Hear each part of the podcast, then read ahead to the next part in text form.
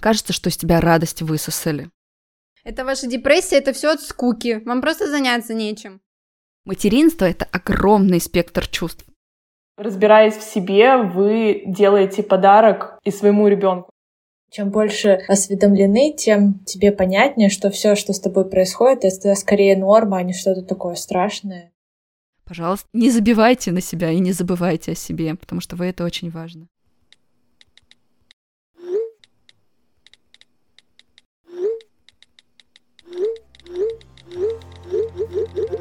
Всем привет! С вами подкаст «Мамский чат», подкаст, где трое молодых мам проходят все трудности и радости материнства в прямом эфире. Меня зовут Лиза, и у меня есть сын Лёша, которому один год и четыре месяца. Всем привет! Меня зовут Майя, и моей доченьке Евелине исполнился один годик. Всем привет! Меня зовут Настя, и моей доченьке Стефании 11 месяцев. Приятного вам прослушивания!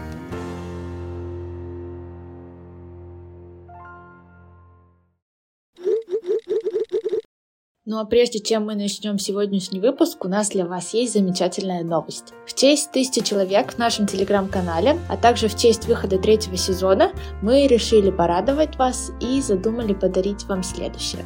Однажды к нам в выпуск приходила эксперт по естественному прикорму Алена Ковтаева, и вместе с Аленой мы решили подарить вам ее курс «Хочу сама», а также футболку с нашей фирменной фразой, которую вы слышите в каждом выпуске мамского чата. Для тех девушек, которые имеют прекрасный опыт прикорма и не имеют необходимости в курсе, мы подарим книгу Юлии Гиппенрейтер «Самая важная книга для родителей». Итак, у нас есть два варианта подарков на ваш выбор. Либо курс Алены по прикорму и футболка, либо книга и футболка. Чтобы участвовать в конкурсе, вам нужно быть подписанными на инстаграм мамского чата, а также на инстаграм Алены. Оставляйте свой ник инстаграма под нашим конкурсным постом в телеграм-канале, чтобы мы могли проверить, что все условия соблюдены. Желаем вам удачи! Сегодня мы хотим затронуть такую волнующую тему, как послеродовая депрессия. Мы знаем, что она бывает у многих рожающих женщин, но вот ее степень отличается.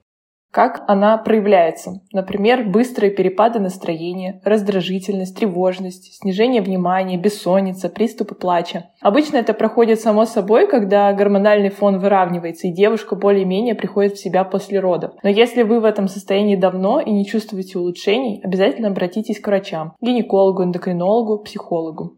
Необходимо сдать анализы по назначению врача и начать лечение. Также на послеродовую депрессию могут влиять и внешние стресс-факторы. Например, если роды были тяжелые и оказались для вас серьезным психологическим испытанием, или семейный конфликт, отсутствие поддержки и помощи близких людей.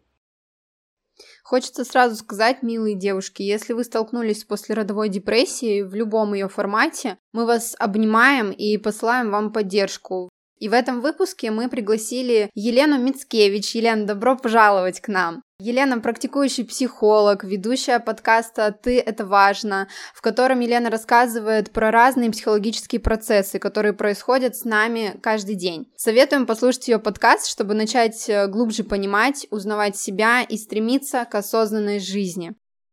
Спасибо вам большое за приглашение. Тема действительно, мне кажется, очень актуальная и важная для нашего социума, потому что у нас до сих пор огромное количество стигматизации вообще психологических процессов и психологических и психических заболеваний. И действительно, особенно в теме материнства, огромное количество обесценивания эмоционального состояния мамы, потому что кажется, что ну ты же родила, с тобой случилось самое большое счастье в твоей жизни. Что вообще тебе не так? Что тебе еще нужно? Ты же сама пошла на этот шаг, сама хотела ребенка. Да, очень много жестокости, очень много эмоционального насилия, очень много такой невидимости и одиночества, и опустошенности. И самая большая проблема, что женщины зачастую оказываются без поддержки самых близких людей. Поэтому я очень рада, что этим выпуском мы дадим возможность почувствовать, что вы не одиноки. К вопросу выпусков. У меня, кстати, был не так давно, вот в третьем сезоне выпуск с Олей Цаплиной, с девушкой, которая как раз-таки соло-мама в депрессии. И э, мне кажется, что если кто-то хочет получить такую персонализированную поддержку человека, который через это прошел, можно его послушать. Елена, мы немного затронули в начале разные степени послеродовой депрессии, но мы знаем, что у нее есть такие понятия, как транзиторная депрессия и, собственно, послеродовая депрессия. Расскажите, пожалуйста, в чем различие и какие у каждой могут быть симптомы?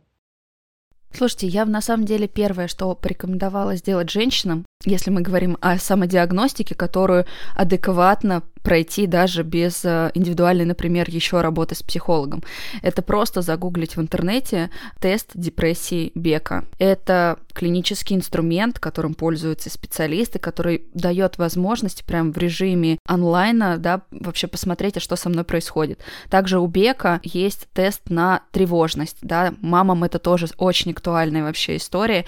Это два способа за, не знаю, 10-15 минут проверить и посмотреть, что со мной происходит. Потому что люди иногда кажется, что ну, у меня просто настроения нет, да я просто не высыпаюсь. Вот тот самый гормональный фон не дает мне возможности как-то чувствовать и наслаждаться всеми этими процессами. В моей практике просто были такие прецеденты. Потом человек проходит тест и смотрит, а у него депрессия средней э, тяжести. И это уже подключение либо клинического психолога, либо психолога, который работает с депрессивными состояниями, вообще с депрессиями. И второй, возможно, это уже при поддержки специалиста, это подключение психиатра, потому что психо, сома, сома, психо, тело точно так же надо поддерживать. И фармакология в наше время это не то, чего стоит бояться. Если говорить непосредственно о симптомах, мне бы здесь, наверное, важно было женщинам более детально развернуть, как они могут, по каким признакам определить, что вообще с ними происходит. Потому что если мы говорим не о просто усталости, апатичности или выгорании, которое в том числе тоже может привести к депрессии, да, и к диагнозу депрессии, то это уже хронически сниженный интерес к жизни, это хроническая такая притупленность приятных эмоций, радости, э, наслаждения, интереса. Это такая апатичность в плане физической вообще какой-то активности, когда нет сил делать даже самую привычную рутину. То есть вот это вот, кстати, самая распространенная история, э, где людям кажется, да, просто надо себя заставить, не знаю, зубы пойти почистить, умыться, не знаю, что-то сделать для ребенка, а сил физически нету. То есть, подводя итог, у нас теряется интерес к жизни, снижается эмоциональный фон, у нас теряется физическая какая-то активность, и в конечном итоге мы начинаем ощущать свою жизнь как функционирование когда я чувствую, что я — это действие, я — это функция, я себе не принадлежу, у меня нету какой-то свободы, у меня нету какого-то удовлетворения, у меня нету какой-то отдушины и радости. И люди, которые вот находятся в депрессивных состояниях, они часто вспоминают эту метафору из Гарри Поттера. Кажется, что из тебя радость высосали. И это действительно очень яркий образ, такой простой, человечный, который может себе помочь самоопределить. Винить себя здесь, стыдить, или как-то обесценивать, смысла никакого нету. Это, наверное, самое сложное вот в эмоциональном состоянии, в депрессивных состояниях, когда на первичные эмоции, которые и так испытывает человек, накладывается вторичная реакция. Когда, я не знаю, я боюсь страха или там я стыжусь усталости. То есть это как снежный ком набирает обороты, и чем больше у нас вот такой вот социальных ярлыков относительно эмоционирования и ментального здоровья, тем сложнее нам выйти из депрессии. Елена, скажите, а после родовая депрессия, она появляется в какой момент? Там, на второй день после родов или через месяц, через год? Когда она вообще может возникнуть?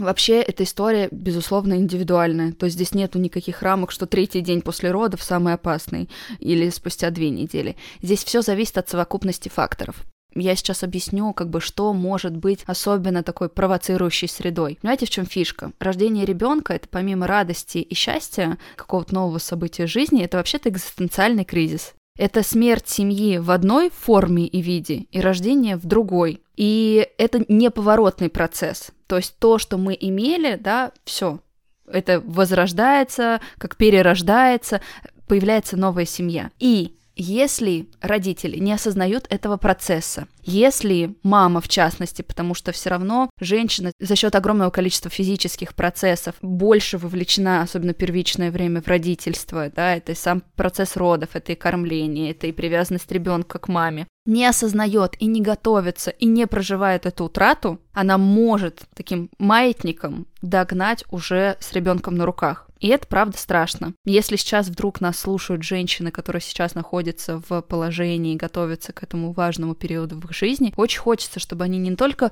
на предвкушении, ожидании сфокусировали как-то свое внимание, а еще посмотрели и дали себе время отгоревать, потому что они теряют по той свободе, по той, не знаю, вариативности, по каким-то своим эго-состояниям, по какой-то деятельности, по принадлежности себе. Это все, конечно, очень милые шутки, что мама в туалет даже не может сходить, и они, может быть, первое время кого-то умиляют, но когда это становится системой твоей жизни на года, ты начинаешь там излиться, испытывать кучу напряжения, и это важно осознавать. Мой любимый писатель и психотерапевт Ирвин Ялом в своей книге «Палач любви» говорил, что на английском языке у глагола «решать» ну, решаться на что-то, да, что что-то приобретать. Такой же корень, как у слова смерть, терять. То есть вот здесь вот приобретая, теряем, и это всегда так, всегда в нашей жизни. Приобретая ребенка, да, мы теряем какую-то свободу и часть жизни.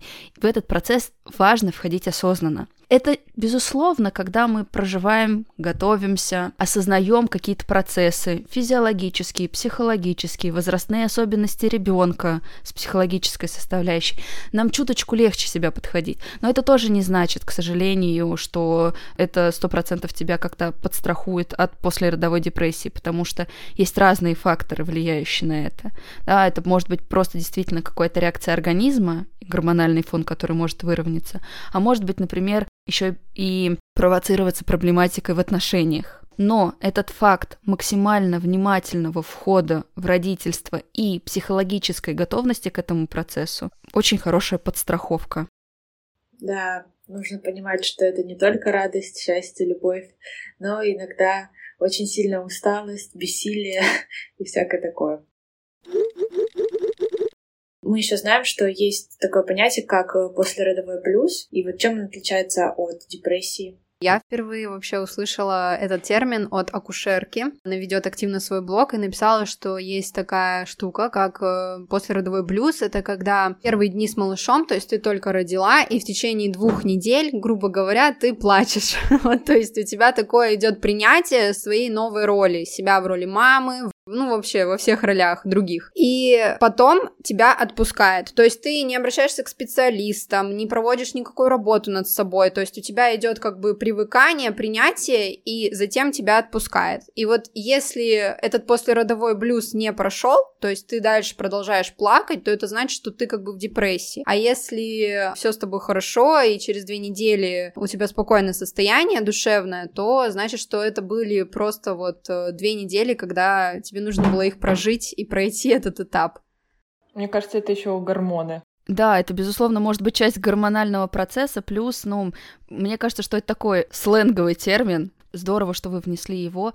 Безусловно, не у всех женщин после того, как ребенка кладут им на живот, просыпается эйфория, счастье и радость. У кого-то вообще нету никаких чувств. И это, кстати, тоже нормально. Некоторое время люди, женщины говорят, что мне как будто бы дали какого-то человека, я вообще пока не понимаю, как с ним находиться и ничего к нему не чувствую. И это может быть. Да, может быть период слез и страха и непонимания.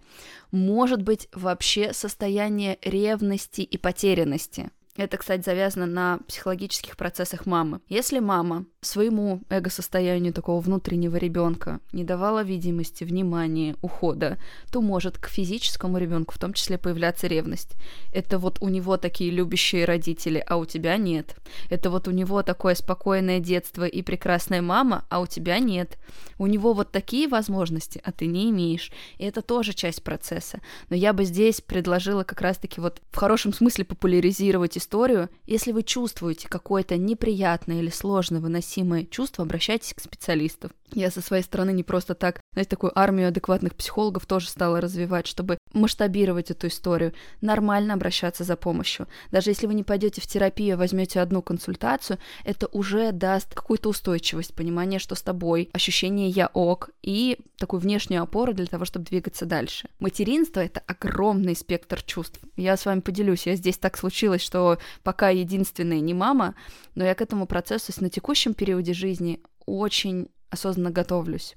Я понимаю, что он еще произойдет не скоро. Думаю, что я еще год-полтора точно как-то вот в этом статусе пробуду. Но, например, у себя в блоге уже веду рубрику «Записки будущей мамы», потому что у всех нас разный путь в материнство, но задумываться об этом, читать какую-то информацию, находить место внутри себя для ребенка до того, как он появится, это очень важно, потому что в противном случае те же самые процессы придется совершать при большей загруженности, при большей ответственности и при меньшем времени. Я вот хотела поделиться своим личным опытом, что как только я родила, я в первый же месяц э, начала работу с психологом, регулярные сессии. Я хотела еще беременность, но как-то до меня дошло, что пора работать с психологом уже на девятом месяце за несколько дней до родов, поэтому я не стала рисковать. Но как только родила, а, и вот с тех пор и уже год я регулярно каждую неделю занимаюсь с психологом. И хочу сказать, что шла я не с этим запросом изначально, там, что я плохая мама или что-то такое в этом роде. Но косвенно все время мы касались с психологом этой темы, и мне кажется, если у вас есть такая возможность, обязательно ей воспользоваться, потому что неоценима поддержка психолога в этом вопросе, и разбираясь в себе, вы делаете подарок и своему ребенку огромный, что он вырастет осознанным человеком благодаря вам.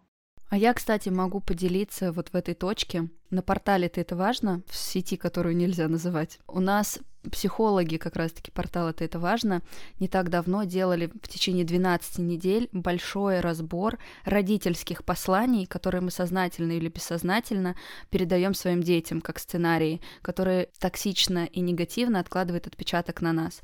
И я, правда, рекомендую сходить его почитать, потому что помимо того, что эта история посмотреть, а что я, возможно, делаю не так по инерции, да, относительно своего ребенка, это еще и посмотреть, а что лежит в фундаменте меня для того, того, чтобы переработать, да, и как-то самоопределиться, потому что как раз-таки очень часто история там «не чувствуй», «не принадлежи», «не будь каким-то активным» имеет очень глубокие корни из нашего детства. И я часто говорю, что травмы передаются по наследству, Точно ли этим вы хотите наградить своего ребенка? Кстати, родительство часто действительно очень слушает такой светлой мотивации женщин идти к психологам, когда, ну, себя-то ладно, как-то вот, ну, что-то я жила вроде нормально, справлялась, но ребенку хочется не навредить. И это запускает очень светлые процессы и внутри женщины, и, соответственно, уже таким хорошим подарком служит самому ребенку.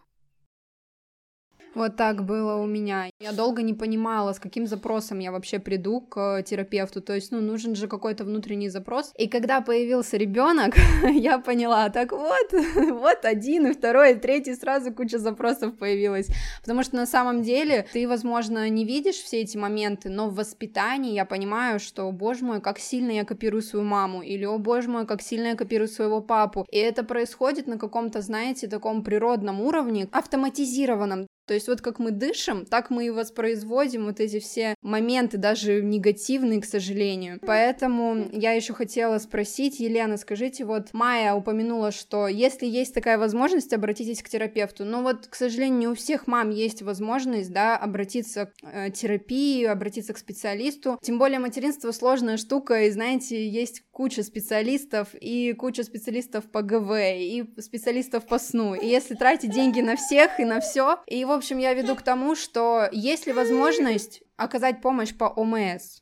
Конечно, все зависит от того, где вы живете. Всегда можно воспользоваться Гуглом и написать бесплатная психологическая помощь и подставить свой город. Я точно знаю, что в Москве и Санкт-Петербурге есть центры бесплатной психологической помощи, где по ОМС включены 5 консультаций в год. За остальные регионы я говорить не могу, не буду. Сама, как популяризатор, да, вообще заботы о ментальном здоровье, помимо вот подкаста, которому уже там больше года, я решила создать продолжение, да, портал, про который я уже говорила, потому что мне как раз-таки очень важно было и есть уважать людей абсолютно в разных возможностях в текущий период жизни. То есть если у вас сейчас нет денег на психотерапию, это не значит, что вы вообще ничего не можете сделать, не можете себя поддержать или себе помочь. Можете, есть огромное количество способов. И мы, например, вот на портале очень много даем бесплатной информации, бесплатных практик, эфиров. Заходите, посмотрите, что вам сейчас откликается, сделайте, почитайте про телесные зажимы, про работу с эмоциями, вот про родительские какие-то установки.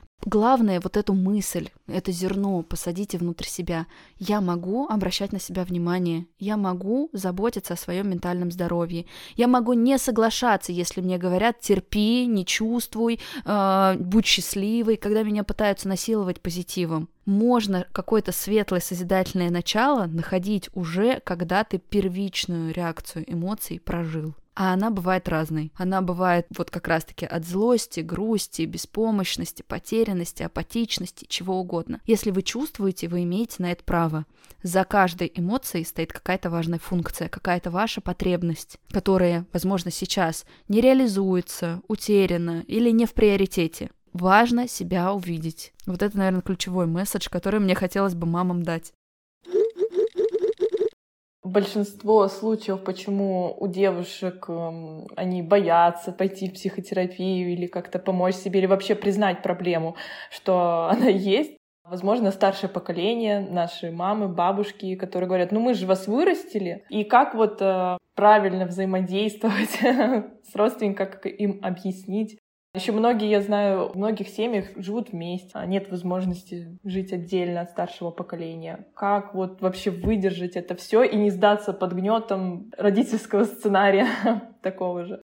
Ну вот смотрите, сейчас на самом деле этот вопрос для меня звучит так. Как пройти эмоциональную сепарацию и увидеть, что у меня ценности отличные от родителя? даже если я уже взрослый по паспорту человек. Это тоже процесс. Перед родителями Спойлер, можно не оправдываться, не отчитываться не говорить о каких-то ваших личных тратах и процессах. Вас, правда, могут не понимать, не одобрять, и это не означает, что с вами что-то не так, вы становитесь плохим человеком. Вот эту историю собственную плохость или непонимание своих действий для ментальной зрелости, правда, очень важно научиться выдерживать. Потому что, да, для родителей это может быть не ценно. Вопрос, ценно ли это для вас. Вот это ценностное различие, понимание, что у нас разные границы, разные ориентиры. Есть очень хорошее упражнение, называется молитва гештальтиста, и там есть важные слова. Ты — это ты, я — это я. Ты пришел в этот мир не для того, чтобы оправдывать мои ожидания, я пришла в этот мир не для того, чтобы оправдывать твои ожидания. И мы можем ментально встретиться, а можем нет. И так и так может быть. Да, мы можем с родителями ментально не встретиться, да, они могут нас не понять. Вопрос, как, на каком расстоянии вот в этой теме от них находиться, чтобы это не провоцировало, не разрушало и оставляло какую-то возможность и ресурсность для вас. Ведь если вам как-то дискомфортно в физическом смысле находиться с человеком, не знаю, на расстоянии вытянутой руки, вы сделаете шаг назад. Вот попробуйте эту аналогию перевести на ментальное состояние. Сделайте шаг назад. Вам это важно. Вы в это верите или вы хотите попробовать, попытаться. Ваша мама может быть подорожниками лечится. Это же не значит, что вы это должны делать.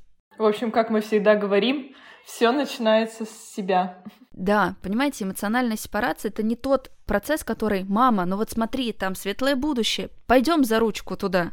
Нет, это оно выглядит приблизительно так. Мама, я пошла, ты если хочешь со мной, нет, очень грустно, но значит останемся вот так. Мама, я буду заниматься, ты можешь меня поддержать? Нет, я справлюсь без твоей поддержки. Мы сейчас в основном говорили большинство про женщин, которые сталкиваются с послеродовой депрессией. А бывает ли такое, что она происходит у мужчин? У мужчин может происходить то, что называется после родовой депрессии, хотя, безусловно, например, физиологические процессы другие, то есть там нету какой-то гормональной перестройки, там может быть вот тот самый экзистенциальный кризис, что я что-то потерял, моя жизнь перестроилась, я потерял часть свободы, или появилась часть какая-то внутри меня под названием «я отец», а я не понимаю еще, как быть, как вообще, кто мне инструкцию выдаст по реализации, да, как это быть отцом, и приходится нащупывать и переживать эту фрустрацию. И если как-то мужчины более более осознанны, внимательны к себе, да, не замечают эти процессы. Но часто в практике оказывается так, что у человека происходит ровно вот такая история внутри, но из-за недовидимости самостоятельно это вызывает раздражение вовне. Ну, знаете, как раненый зверь. Я не очень понимаю, что у меня болит, поэтому всем, в общем и целом, в округе достается. И здесь, конечно, хорошо бы вместе разговаривать, возможно, слушать какие-то материалы. Понимаете, для меня популяризация заботы о ментальном здоровье для мужчин вообще отдельная тема. Мне периодически в блоге подписчики мужчины пишут, Лена, а можно в подкаст, пожалуйста, больше гостей мужчин? Я говорю, да я бы с радостью. Где их взять? Мне кажется, что процентаж мужчин у меня в подкасте, да, это ровно та история, которая сейчас отражает нашу действительность. Ну, процентов 15, ну, 20. Ну, они стесняются. Они же, как я пойду к психологу? Я что, не мужик? Да, а ко мне приходят невероятно чудесные гости мужчины, которые точно так же рассказывают, делятся, горюют. успешные, реализованные. Их нельзя назвать ни мужчинами или недомужчинами. Но при этом они живые. Мы почему-то забываем, что мы первично, правда, люди, вторично уже мужчины и женщины. И мы эту человеческую идентичность почему-то забываем. Между нами намного меньше биологических и физических отличий. Мы сейчас не говорим о каких-то первично-половых признаках, а именно о психологических процессах, чем мы привыкли считать. Между нами в основном отличия, которые навязаны уже социумом. И это в силу нам снять. Да.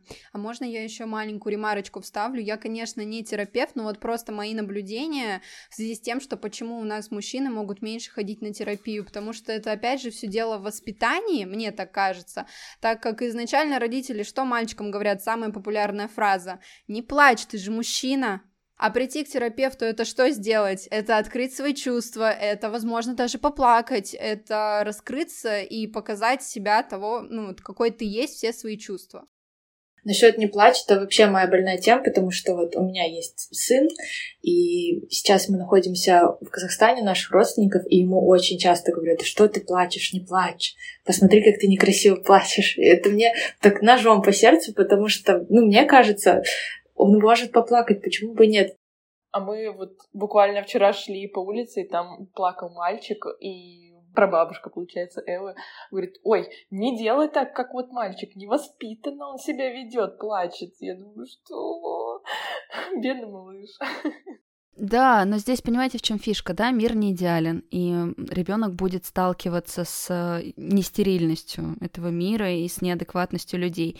И здесь не задача создать ему какой-то вакуум, только поддерживающий, только любящих и не обесценивающих людей, а показать, как с ним можно и как с ним нельзя. И это ответственность родителей. Здесь мне ее очень важно проговорить и передать. Это задача родителей показать, тебе нельзя такое говорить. Вербализовать нейтрализацию того, с чем он соприкоснулся в мире извне, или озвучить слух, не надо моему ребенку это говорить, мой ребенок имеет право. И вот то, как с ребенком можно, какие у него границы, как его отставить, и какая активная и э, надежная фигура, это транслируют и показывают родители. Недостаточно просто говорить, это важно и в действиях выражать, когда ты в хорошем смысле ставишь на место вот этих бабушек, которые говорят, м-м, вот, пожалуйста, вам может не нравиться, справьтесь, пожалуйста, со своими эмоциями молчаливо. Моему ребенку это говорить нельзя, чтобы ребенок слышал, что у него есть защита, что есть какие-то правила, и они существуют не только в семье, где родители разрешают ему плакать, что они пролонгируются и продолжают существовать и в мире вовне. Да, но это порой бывает очень сложно сделать. В моем случае как-то больше играет то, что это маленький человечек, и я вот его должна защитить. Даже в таком, казалось бы, пустячковом вопросе каприза из-за песочницы. Кормление грудью может как-то помочь снизить риск после родовой депрессии? На гормональном уровне, наверное.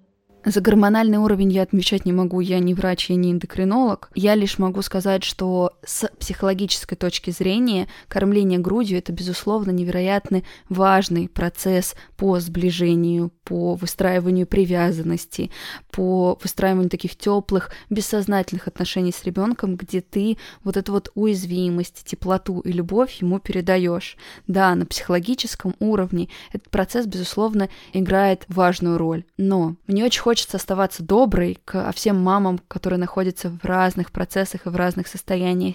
Я знаю, что не у всех есть возможность по разному роду причин кормить ребенка грудью начиная от каких-то заболеваний, да, или там психологических или физических процессов. Это не значит, что если я не кормлю ребенка грудью, там, я не знаю, я не смогу стабилизировать свое эмоциональное состояние или сформировать надежную привязанность. Это просто как одна из опций, которая здорово, если есть, для выстраивания теплых отношений, даже на уровне тела с малышом. Но если нет, это тоже при желании вовлеченности можно здорово компенсировать. Давайте теперь поговорим о том, кто находится в списке риска, у кого наиболее вероятно может быть послеродовая депрессия. Если подвести такую черту, потому что мне кажется, что некоторые аспекты мы уже сегодня затрагивали, но я их повторю. То есть, правда, в списке риска могут быть женщины, с которыми беременность случилась неожиданно, в момент, когда они в один из аспектов оказались не готовы. Потому что если мы говорим про подготовку к беременности, это не только психологический компонент, это еще и территориальный компонент, и материальный компонент. Здесь действительно, если я понимаю, что рождение ребенка происходит не из избытка всего, что возможно, из избытка любви, из избытка сил, из избытка в том числе, не знаю, денег и возможностей, но это не значит, что не, знаю, не надо ребенка приводить или мама его будет меньше любить. Но это для мамы может быть энный стресс. Да, любой стресс — это такая очень плодородная среда для формирования какой-то дестабилизации, потом последующего выгорания, да, и в том числе депрессии. Если уж мы говорим про стресс, то попробуйте проанализировать. Любой стресс в разных сферах нашей жизни, вспомним колесо баланса, может в том числе как-то триггерить это. Это могут быть сложные отношения с партнером, это могут быть и самые э, детско-родительские отношения со своими родителями, которые каким-то образом не знаю, негативно влияют или не поддерживают, или добавляют дестабилизации. Это может быть состояние здоровья. Это может быть просто недостаток знаний и моральной как раз-таки подготовки к этому процессу. Если женщина не понимает, не ожидает, что будет с ее телом, как оно будет меняться, какие могут быть процессы, любая неготовность может быть очень, правда, плодородной средой. Поэтому я за то, чтобы читать хорошие книжки, ну хотя бы начинать их читать уже в процессе беременности, узнавать биологические какие-то процессы, что вас ждет, психологические аспекты материнства для вас, для вашего ребенка. Почему так многие психологи говорят, что первые там три года ребенка это невероятно важный фундамент, который закладывает бессознательные процессы, что в это входит, что вы можете сделать, как, как можно развивать. То есть любая осведомленность, она правда дает большую устойчивость и фундамент. Я часто говорю, что наше развитие, оно так условно стоит на трех китах. Первым китом я называю личную психотерапию, которая позволяет внутренние процессы привести в порядок. Если есть какие-то социальные проблемы, проблемы, страх выражения себя в мире, выстраивание отношений, то второй кит — это групповая психотерапия, которая как такая мини-модель мира помогает нам отточить какие-то навыки и сформировать здоровые умения. Ну и третий кит, который мы сегодня с вами как раз-таки развиваем, это информационно-педагогическо-практический кит, потому что никакая терапия не заменит вам просвещение информации, которую стоит читать, практик, которые стоит делать, эфиров, вебинаров, лекций, подкастов, которые хорошо бы слушать. Чем больше мы осведомлены, тем больше у нас спокойствия. Спокойствие, наверное, главный нейтрализатор депрессивного состояния. Если, например, женщина понимает симптомы, понимает, что нужно сделать, как себя поддержать, если какие-то первичные признаки сейчас появляются, то среагировать на более раннем этапе намного проще, чем выводить себя из глубокой клинической депрессии. Да, еще чем больше осведомлены, тем тебе понятнее, что все, что с тобой происходит, это скорее норма, а не что-то такое страшное и невозможное. И что ты не одна такая со своей проблемой. Елена, какие книги вы порекомендуете еще на этапе беременности, ну или даже после родов? Слушайте, я бы, правда, Петрановскую прям, правда, всем. Мне кажется, мы вообще постоянно ее рекомендуем. Да, у нее очень много открытых даже лекций, если вы сейчас не можете даже книгу купить на Ютубе. У нее огромное количество классных лекций, которые я, кстати, часто людям, у которых либо вообще нет детей, либо дети уже взрослые, для взрослых рекомендую, потому что там про личные границы. Очень хорошо, метафорически она все это рассказывает. Юлия Борисовна Гиппенрейтер, ее книги, у нее прям есть огромный хороший сборник.